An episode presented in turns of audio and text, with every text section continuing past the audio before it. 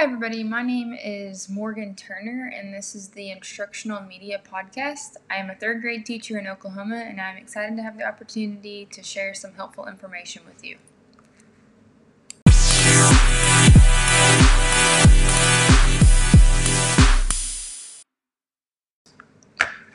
So, today the topic of discussion is the framework for 21st century learning.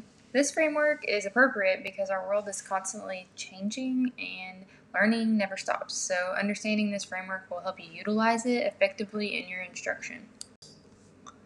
So, the first topic of discussion today are student outcomes. Um, our goal is for our students to thrive in today's digitally and globally interconnected world.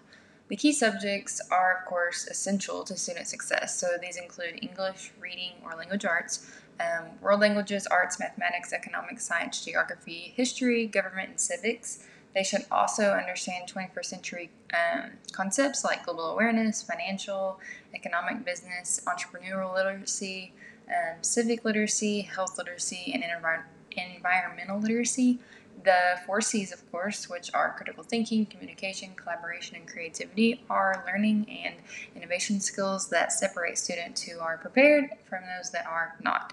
Um, information, media, and technology skills also play an important role in our technology and media driven environment.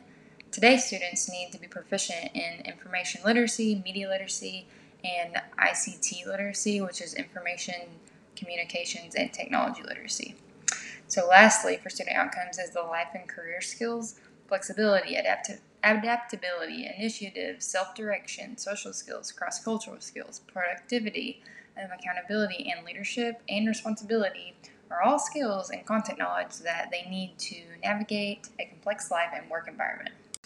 So, the next topic we're going to talk about um, are support systems. So, relevant and personalized learning that is engaging is what our learners need. Um, to ensure that this happens, there are five support systems. The first is 21st century standards uh, to ensure that all the information is taught and not left out. Next are assessments of 21st century skills to ensure students are attaining the knowledge that they are taught. Uh, the next one would be the 21st century curriculum and um, instruction to help teachers actually teach the standards.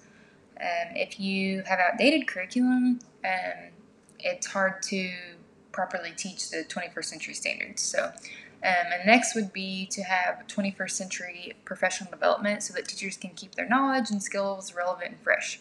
Um, and lastly, 21st century um, learning environments to encourage and celebrate this type of learning in our classrooms. If we're delivering 21st century frameworks, um, then our classrooms need to reflect that as well. Well, I think that is about all the time we have to talk about this framework today. I hope you gained some insight on this topic, and we will see you next time on the Instructional Media Podcast.